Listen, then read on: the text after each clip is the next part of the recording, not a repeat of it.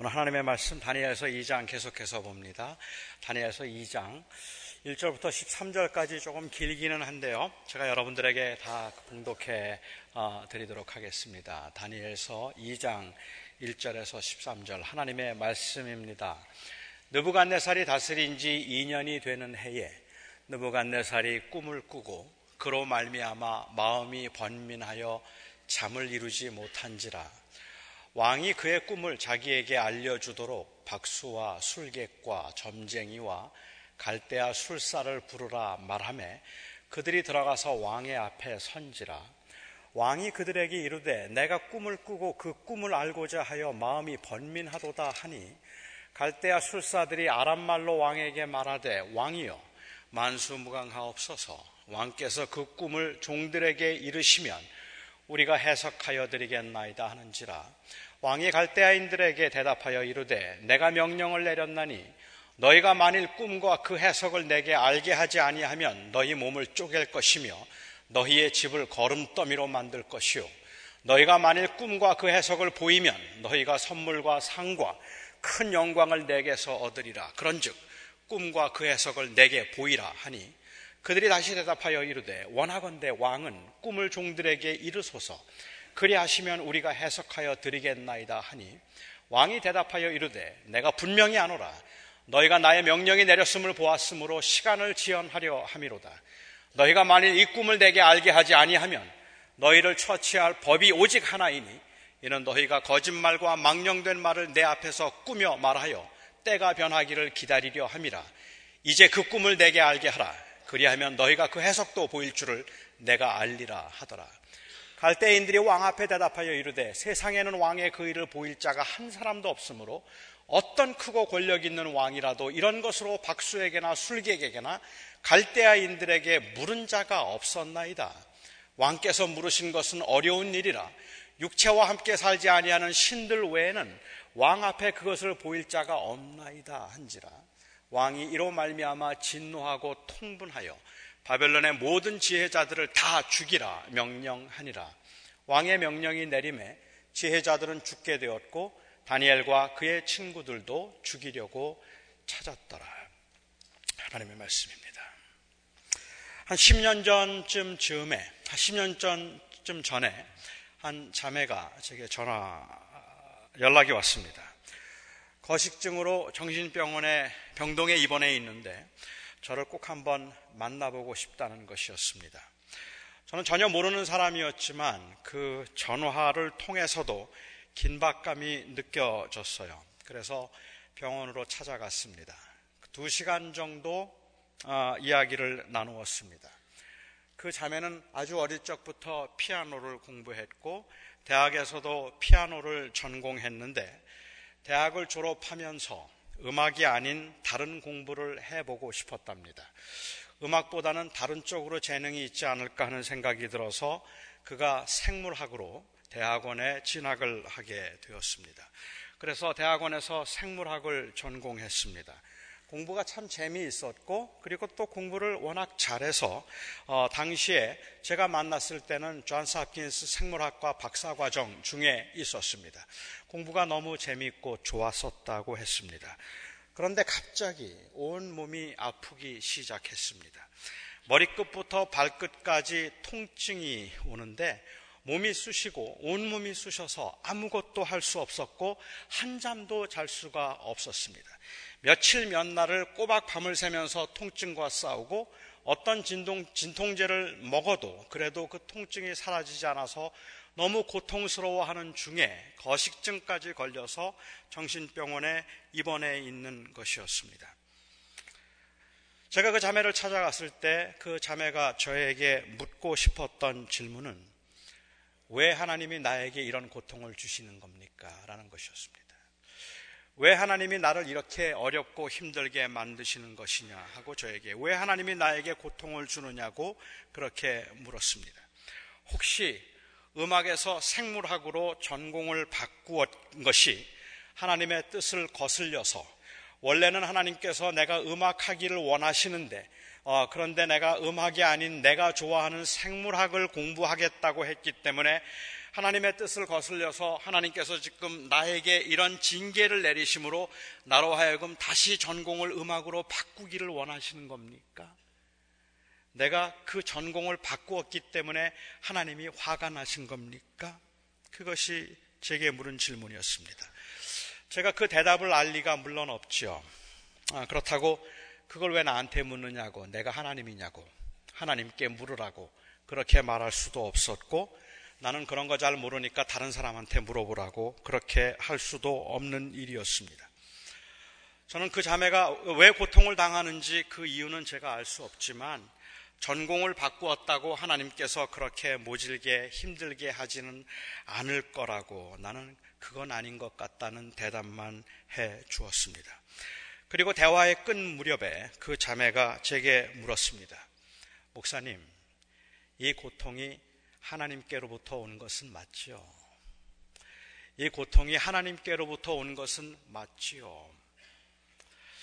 고난이 하나님께로부터 온 것인가 하는 이 질문에 대한 답은 사실은 아주 굉장히 복잡한 신학적인 문제라서 간단하게 그렇다 아니다 대답할 수 있는 것이 아니기도 했지만 그 자매가 진심으로 하나님의 뜻을 알고 싶을 만큼 그 고통이 심하다는 것을 느낄 수가 있었기 때문에 저는 함부로 하나님께로부터 왔다든지 아니면 하나님께로부터 온 것은 아니라고 말하기가 힘이 들어 대답을 망설였습니다. 그냥 두 시간 동안 이야기를 듣다 왔어요. 듣고 기도만 해주고 돌아왔습니다. 이 자매는 이 문제가 그 고통이 그가 감당하기에는 너무 어려웠던 것 같아요. 한 2주쯤 지나고 난 후에 연락이 왔습니다. 그 자매가 스스로 목숨을 끊었다는 연락을 받았습니다. 아마도 그에게는 그 삶이 너무 무거웠던 것 같습니다. 그 자매가 하나님의 뜻을 알고 싶어 한다는 말은 하나님의 구체적인 계획을 알았으면 좋겠다는 그러한 심정의 표현이겠지만 그건 그저 하나님의 계획을 미리 알고 싶다는 호기심이나 아니면 하나님의 뜻을 반드시 알아야 되겠다는 어떤 지적 욕구의 만족을 요구하는 것이 아니라 그가 당하는 이 고통을 하나님도 알고 계시는지 그것이 알고 싶었던 것이고 하나님도 알고 계시는지 그것을 확인하고 싶었던 것입니다. 그래서 그 일이 하나님께로부터 온 것인지 아니면 하나님도 어쩔 수 없는 일이었는지 그것을 알고 싶어 했던 것입니다. 하지만 신학적으로 뿐만 아니라 목회적으로도 사실은 이런 질문에 대해서 답을 하는 것은 여간 어려운 일이 아닙니다. 하나님께로부터 온 것이라고 말하면 분노가 생기고 하나님께로부터 온 것이 아니라고 말하면 절망이 되기 때문입니다. 다시 말하면 그 일이 하나님의 계획 안에 있다면 견디는 것도 의미가 있고 감당할 만한 힘도 생기겠지만 동시에 그런데 왜 하나님이 나를 이렇게 힘들게 하시느냐고 하나님께서 어쩌면 그 고난을 왜 나에게 허락하셨는가 분도 화가 날 것 같고 그 일이 하나님이 하시는 일이 아니라고 말하면 역시 우리 하나님은 나를 그렇게 힘들게 하실 분이 아니요 아니라고 안도할 수 있을지는 모르지만 그렇다면 우리 앞에 놓여 있는 우리를 삼키기에 충분할 만큼 거대한 적 앞에서 우리는 절망할 수밖에 없을 것 같습니다. 그래서 사람들은 고난을 당하면 두 가지 마음을 동시에 갖게 되는 것 같아요. 한편으로는 그 고난이 하나님께서 주신, 하나님이 보내신 것이 아니기를 바라면서도 또 다른 한편으로는 차라리 그 고난이 하나님으로부터 왔으면 좋겠다는 그러한 생각입니다. 하나님의 선하심을 생각할 때에는 이 고난이 하나님이 보내신 것이 아니기를 바라고 하나님의 전능하심을 생각할 때에는 그 고난이 그래도 하나님께서 보내신 것이어야 희망이 있다는 생각을 하게 된다는 거죠. 느부갓네살이 왕 위에 오른 지 만 2년이 되는 어느 날 그가 꿈을 꾸었습니다. 악몽이었습니다. 느부갓네살의 경우는 그가 그의 아버지와 함께 몇 년 동안 섭정을 했던 것 같아요. 아버지와 함께 다스리면서 아버지와 함께 그 제국을 다스릴 때는 아버지 때문에라도 괜찮았는데 이제 아버지가 떠나고 자기 혼자 스스로 그 바벨론 제국을 다스리기 시작한 지 2년쯤 되었을 때 꿈을 꾸었습니다. 악몽이었습니다. 구체적으로 어떤 내용이 있는지 잘 기억도 나지 않지만 뭔가 굉장히 불길하고 굉장히 불안했습니다. 권력을 가진 사람이 그 권력을 지키기 위해서 가질 수 있는 불안이었을 것입니다. 그 전까지는 괜찮았지만 혼자 이제 나라를 다스리기 시작하면서 불과 1년, 2년이 남짓할 때쯤 되면서 느부갓네살은 아마 말할 수 없이 불안했을 거예요. 그러던 차에 그가 이러한 황망한 꿈을 꾸게 된 것인데 무슨 꿈을 꿨는지 내용이 떠오르질 않아요. 그런데 너무 불안해요. 너무 무서워요. 그래서 그는 온 나라의 박사와 술객과 점쟁이들을 다 불러들였습니다. 그리고 그들에게 자기가 꾼 꿈이 무슨 꿈이었는지 그 꿈을 해몽하라고 요구했습니다. 그들이 아주 점잖게 대답을 합니다. 왕이여 만수무강하시옵소서 물론입니다. 저희가 꿈을 다 해몽해 드릴 수 있습니다. 어떤 꿈을 꾸셨는지요? 그러자 왕이 버럭 화를 내면서 자기가 꾼 꿈이 생각나지 않으니까 무슨 꿈인지조차 맞추어야 한다고 어, 했습니다. 그리고는 아주 잔인하게 말을 합니다. 너희가 만일 내 꿈과 그 해석을 알게 하지 아니하면 내가 너희의 몸을 쪼갤 것이요 너희의 집을 기름덤 거름더미로 만들어 버리겠다고 했습니다. 요즘 말로 한다면 이건 그야말로 갑질의 극치입니다. 권력을 가진 자의 횡포이고 그리고 잔인하기 이를 데 없는 권력자의 그러한 그 무모하고 잔인함이라는 말입니다.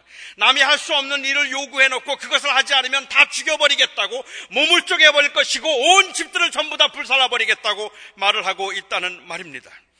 꿈을 해몽하는 일은 할 수 있겠지만 다른 사람이 꾼 꿈을 어떻게 맞힐 수 있단 말입니까?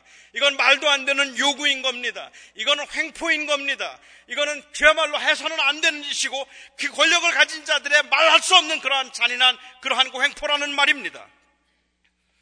그들은 다른 사람들의 꿈을 해석하는 교육을 받았고 다른 사람들이 꾼 꿈을 그들이 분석하는 그 교육은 받은 적이 있지만 다른 사람들의 꿈을 맞추는 그 교육은 받은 적이 없다는 말입니다. 그들이 왕에게 고백했던 것처럼 사람 중에는 그런 능력을 가진 사람은 아무도 없었거니와 그것을 요구한 왕조차도 아무도 없었던 겁니다. 이 느부갓네살이 미친 사람이에요. 그래서 그가 아무도 할 수 없는 것을 요구하고 거기에 생명을 담보로 걸게 하는 겁니다. 그런데 저는 이 느부갓네살이 어느 정도 이해가 돼요.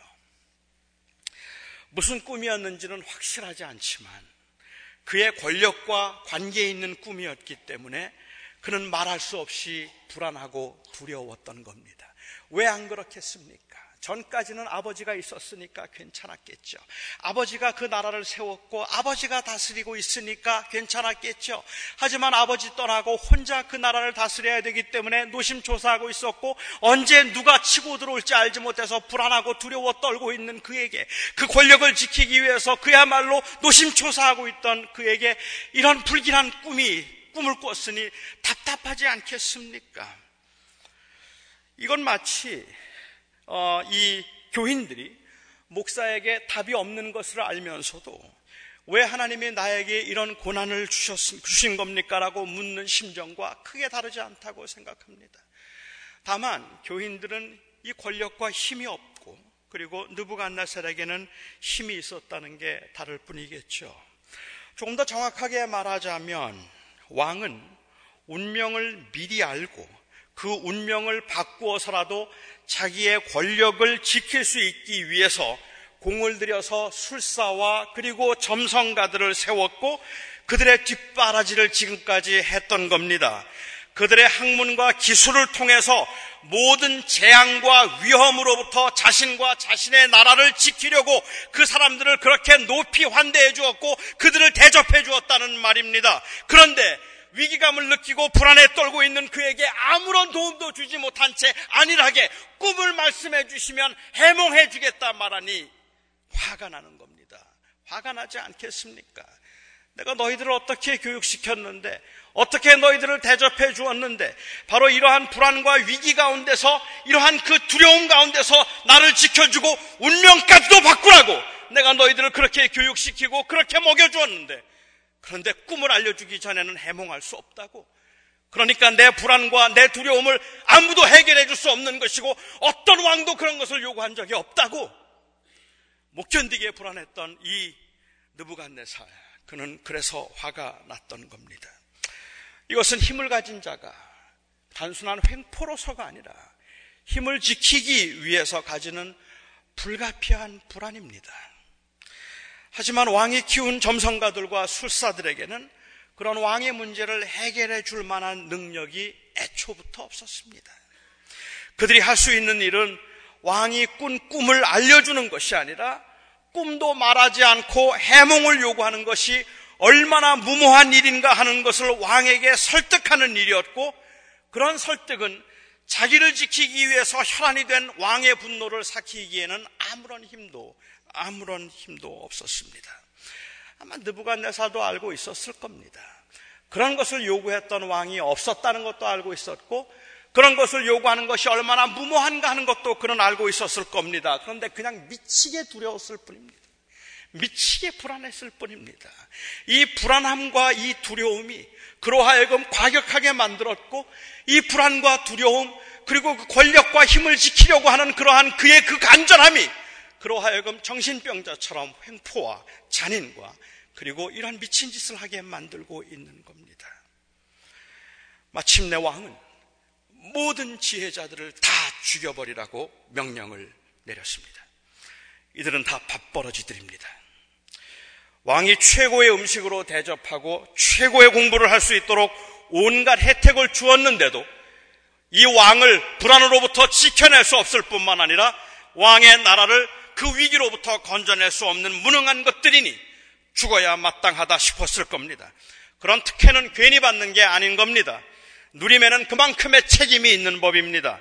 바벨론에 있던 모든 지도자들을 다 죽여버리라는 불호령에 다니엘과 그의 세 친구에게도 위험이 닥쳤습니다.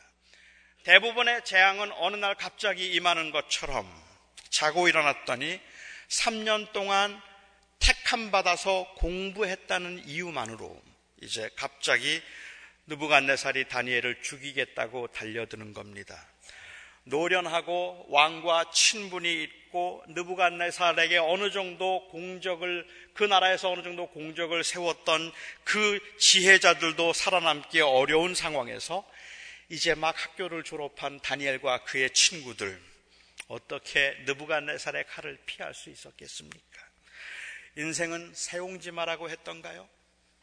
특별히 선택되어서 호화로운 대접을 받으면서 공부에 전념할 때만 해도 동족들에게 미안한 마음이 들 만큼 그 호사스러운 사치와 그리고 그 넉넉한 삶이 황송했었는데 오히려 그것이 죽음으로 몰고 갈 화근이 될 줄이야 꿈엔들 상상했겠습니까? 이 일촉즉발의 상황에서 군대 장관 아리옥이 드디어 다니엘을 보았습니다. 그리고 그를 체포했습니다. 다니엘을 체포하자 다니엘은 그때 자신을 왕에게 데려다 주면 왕의 꿈을 해석해 주겠다고 말했습니다. 대단한 배짱입니다. 이건 믿음이 아니라 임기응변입니다. 군대 장관이 다니엘을 왕에게로 데리고 갔습니다. 그리고 다니엘은 그 꿈을 말해준 것이 아니라 꿈의 내용을 말해준 것이 아니라 왕에게 조금만 더 시간을 주시면 왕의 꿈을 해몽해 주겠다고 시간을 더 달라고 했습니다. 왕이 화가 났던 이유가 그래서 지혜자들을 모두 죽이라고 명령을 내렸던 이유가 지혜자들이 실력도 없으면서 시간을 벌어서 생명을 연장하려고 한다는 것이었는데 다니엘은 지금 왕 앞에서 또 시간을 벌고 있는 겁니다. 실제로 다니엘이 취한 행동은 해결도 없으면서 그냥 시간을 조금 더 벌어보려고 한 것밖에는 아무것도 아니었어요. 그에게는 아무 해결이 없었어요. 그냥 시간을 벌었습니다. 믿지 않았겠지만, 너무 화가 났겠지만, 그 불안과 두려움이 너무 컸던 느부갓네살은 조금 더 시간을 주기로 했습니다. 저는 그것도 하나님의 섭리라고 생각합니다. 사지를 떨며 두려움으로 느부갓네살을 대면하고 그래서 힘들게 시간을 연장한 이 다니엘이 세 친구를 찾아갔습니다. 그리고 했던 말이 기가 막힙니다. 하늘에 계신 하나님이 이 은밀한 일에 대하여 불쌍히 여기셔서 우리가 죽임을 당하지 않게 기도하자. 세상에. 다니엘은 느부갓네살의 꿈의 내용을 몰랐어요. 모르고 있었어요. 이럴 때 하나님께서 그냥 보통 연속극에 보면 말입니다. 이렇게 담대했던 데는 배경이 있어야 되잖아요. 그 전날 밤에 하나님께서 어, 나타나셔서 꿈에 말씀해 주신 거예요. 이제 내일 아리옥이 너를 잡아갈 것이다. 내가 잡혀서 느부갓날 앞에 서면 시간을 조금 더 달라고 그렇게 말하라. 이런 계시라도 받았더라면 아니라면 하나님께서 그에게 말씀해 주셔서 꿈의 내용을 미리 알려 주셨더라면 얼마나 여유 있게 얼마나 담대하게 느부갓네살 왕 앞에 설 수 있겠습니까? 그런데 다니엘은 왕 하나님으로부터 아무것도 들은 게 없었단 말입니다. 아무것도 아는 게 없었다는 말입니다. 아무것도 몰랐어요. 느부갓네살의 유혹 가운데 얼마의 시간을 벌기 위해서 아마도 다니엘은 벌벌 떨면서 그 왕 앞에 서 있어야 했을 겁니다.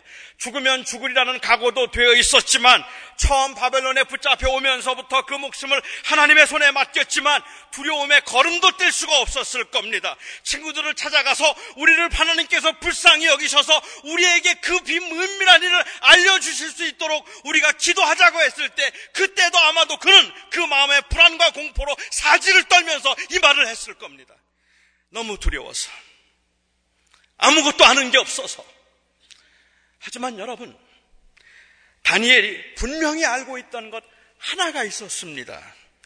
아무것도 몰랐지만 하나님의 계획도 몰랐고 그리고 미래에 어떤 일이 일어날지도 알지 못했고 하나님의 뜻도 꿈의 내용도 아무것도 알지 못했지만 한 가지만 알고 있었습니다.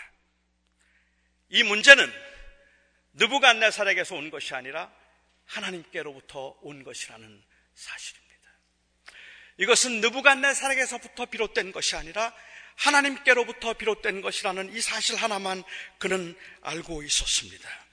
물론 이 사실을 안다는 것이 불안과 두려움으로부터 자유하게 하지는 않았겠지만 그로 하여금 절망하지 않고 기도하며 하나님의 도움을 기다리게 하기에는 저는 충분한 믿음이었다고 생각합니다.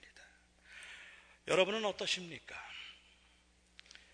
여러분은 여러분이 경험하고 있는 그 어려움들이 하나님께로부터 온 것이라고 말한다면 그 말이 위로가 되겠습니까?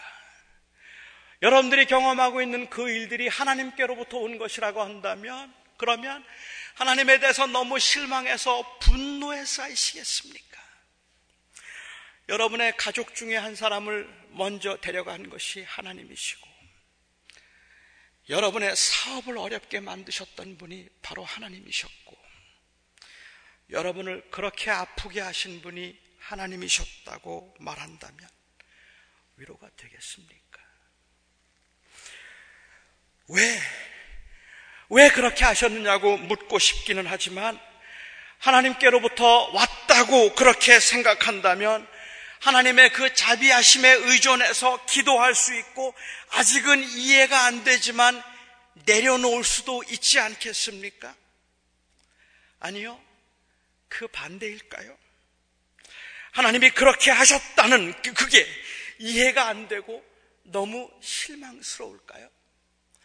나는 하나님께서는 그래도 나를 향해서 그런 마음이 아니신데 내가 부족하고 내가 잘못했기 때문에 하나님께서 나에게 벌을 내리신 것이라고 차라리 말하거나 아니면은 하나님도 어쩔 수 없는 그러한 그 악한 세력의 잔인함 때문에 내가 그 생량이 되었다면 몰라도 하나님이 다 알고 계셨는데 하나님이 허락하시고 하나님이 주신 것이라고 말하면 그 고통과 그 아픔이 너무 커서 이거는 말도 안 되는 일이라고 하늘을 향해 주먹이라도 들고 싶을 만큼 여러분들은 분노를 느끼시겠습니까? 그럴 수도 있을 것 같아요. 그런데 생각해 보면 하나님이 왜 그렇게 나를 힘들게 만드셨는지 이해가 되지는 않지만 그래서 너무 힘들고 답답하기는 하지만 그 일이 하나님의 손에 있는 것이 아니라 느부갓네살의 손에 있었다고 말한다면 그거야말로 절망일 것 같아요. 그건 바로 절망입니다. 제 장애의 경우도 마찬가지입니다.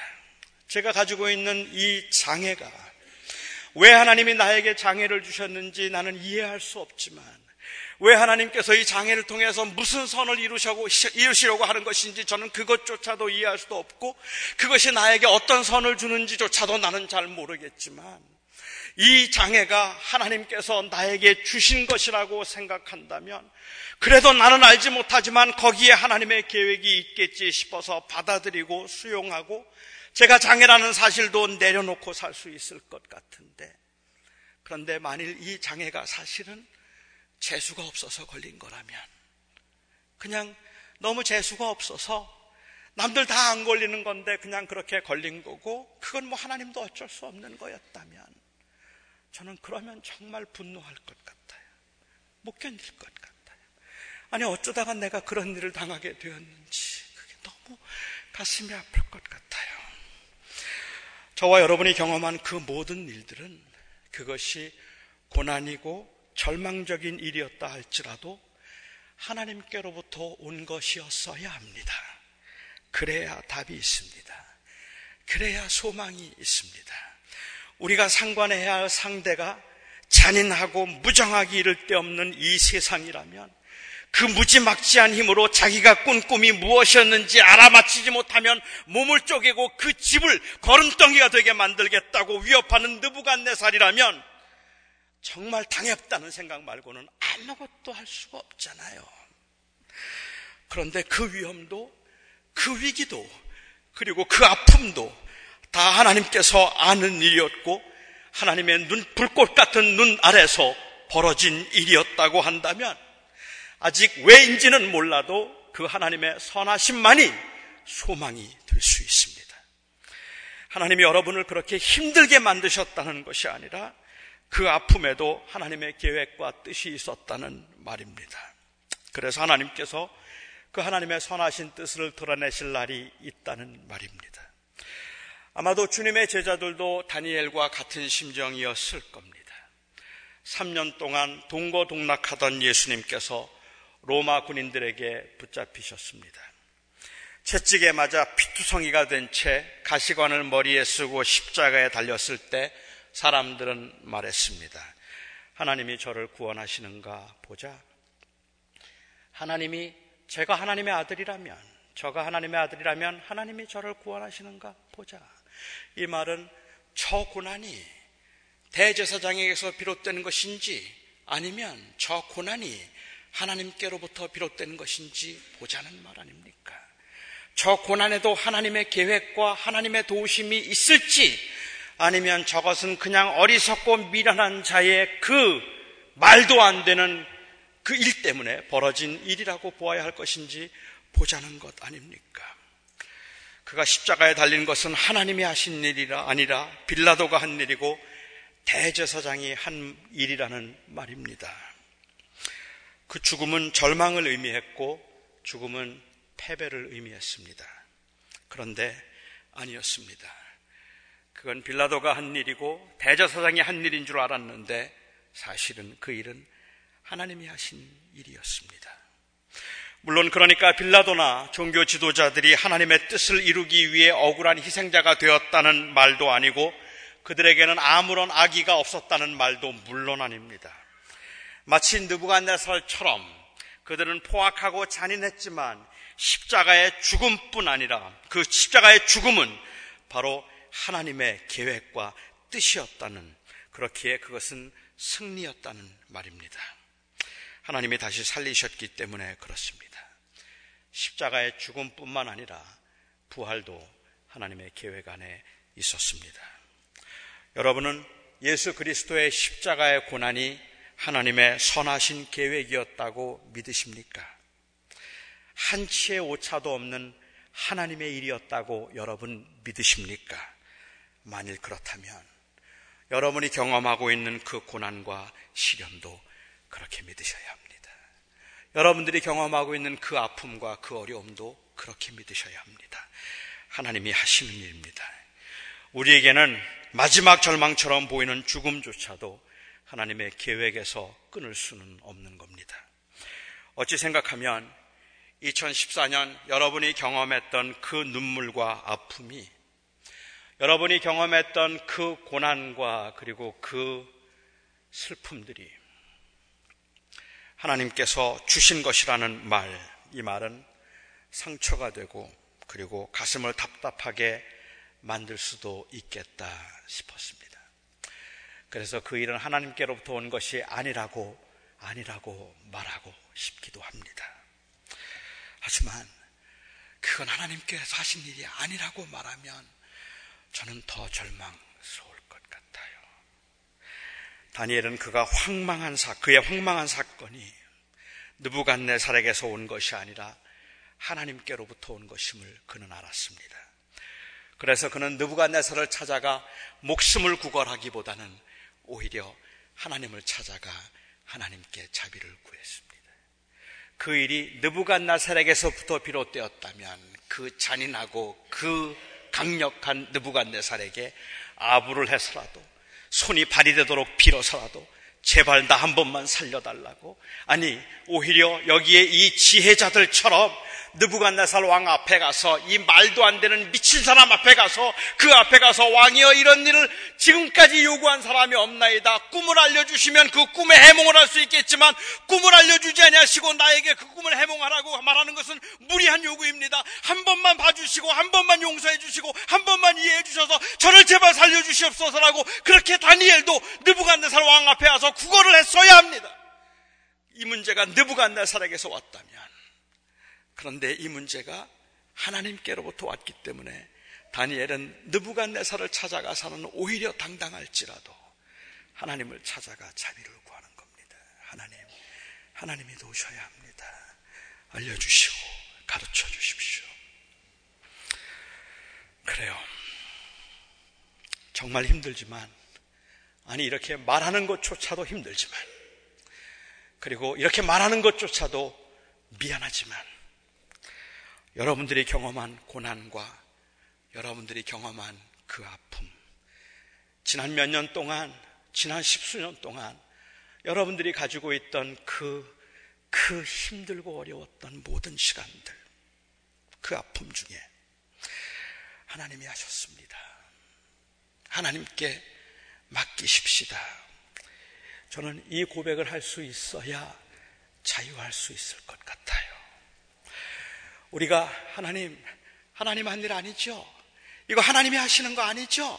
이거는 하나님께서 나에게 지금 이렇게 하시는 거 아니죠? 라는 이 질문을 하는 동안에는 사실은 분노와 절망만 있을 뿐입니다. 그렇지 않겠습니까? 그래서 저는 오늘 이 사건을 묵상하면서 왜 우리가 고난 중에 기도해야 하는지 새삼 깨달을 수 있었습니다. 기도는 이 일이 느부갓네살의 느부갓네살이라는 감당할 수 없는 대적에게서 비롯된 일이기 때문에 그를 물리치기 위해서 그보다 조금 더 힘이 센 하나님께 도움을 구하고 있는 행위가 아니라 이 모든 일이 하나님에게서 비롯된 일이기 때문에 하나님 앞에 나와 하나님의 자비와 선하심을 구하는 행위 그것이 바로 기도입니다. 그래서 고난 중에 있는 성도들이 반드시 해야 할 것이 기도이고 그 고난 중에 있는 성도들에게 하나님께서 원하심이 기도뿐입니다. 단순히 사정하고 설득해서 문제를 해결할 수 있는 것이 아니라 그 고난을 통해서 하나님을 더욱 의지하며 하나님을 경험해야 하기 때문에 우리는 고난 중에 기도할 수밖에 없습니다. 하나님은 지금 벌어지고 있는 이 말도 안 되는 황망한 일들이 이 모든 일들의 주체가 느부갓네살이 아니라 하나님이심을 보여주기 위해서 느부갓네살로 하여금 꿈을 꾸게 하셨고 그 꿈을 잊어버리게 하셨고 다니엘에게 그 꿈을 보여주시고 그 꿈을 해석하게 하셨습니다. 다니엘이 기도를 하지 않았어도 하나님께서 알려주셨을 겁니다. 그러니까 기도를 해야 하나님의 뜻을 알게 되는 건 아닙니다. 아무리 기도해도 하나님의 뜻은 몰라요. 하나님이 왜 그렇게 하시는지, 그것을 통해서 하나님이 무엇을 원하시는지 아마 아무리 기도해도 우리 잘 모를 겁니다. 기도를 하면 하나님의 뜻을 알게 되는 건 아닙니다. 아니, 하나님의 뜻을 알기 위해서 우리는 기도하는 건 아닐 겁니다.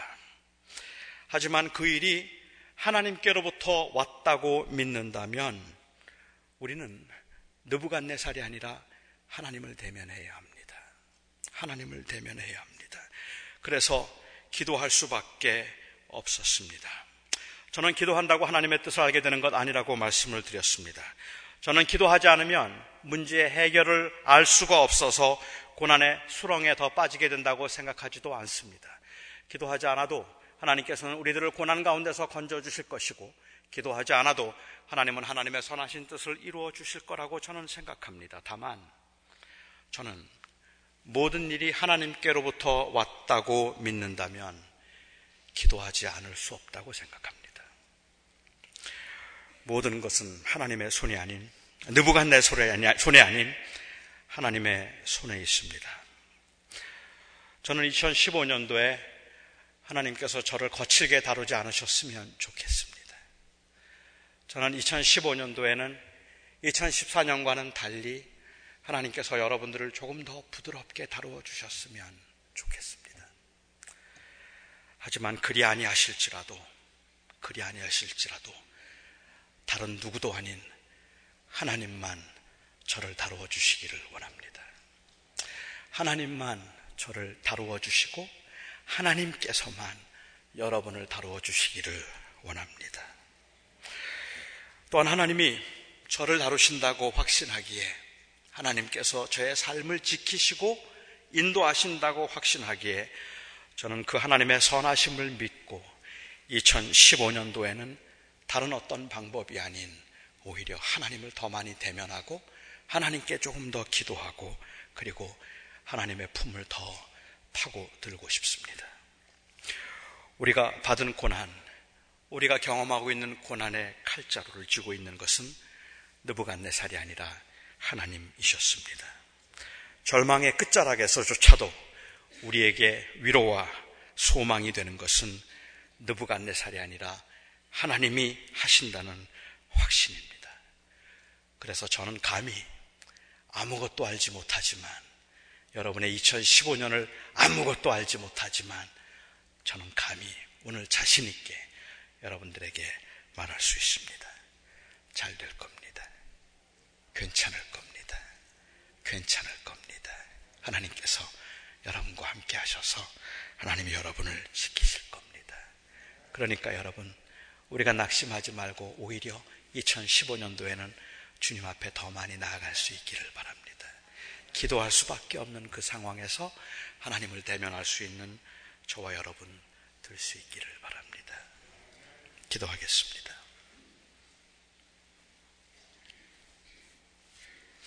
자비로우신 하나님,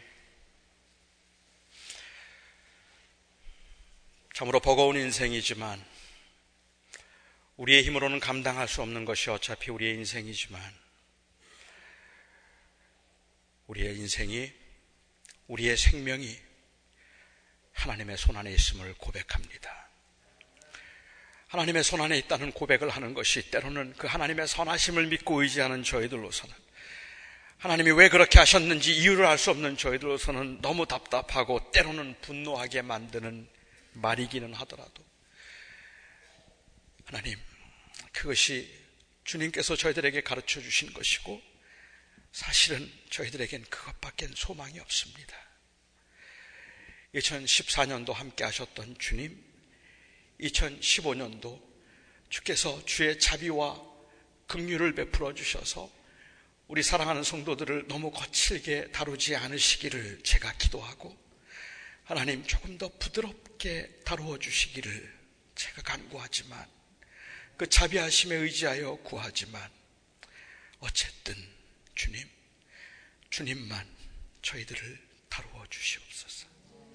세상에 그 누구도 아닌 주님이 나의 생명과 삶의 주체임을 우리 모두 알게 하여 주시고 그것을 확신할 수 있도록 날마다 때마다 저희들을 지켜 주시옵소서. 예수님의 이름으로 간절히 기도하옵나이다.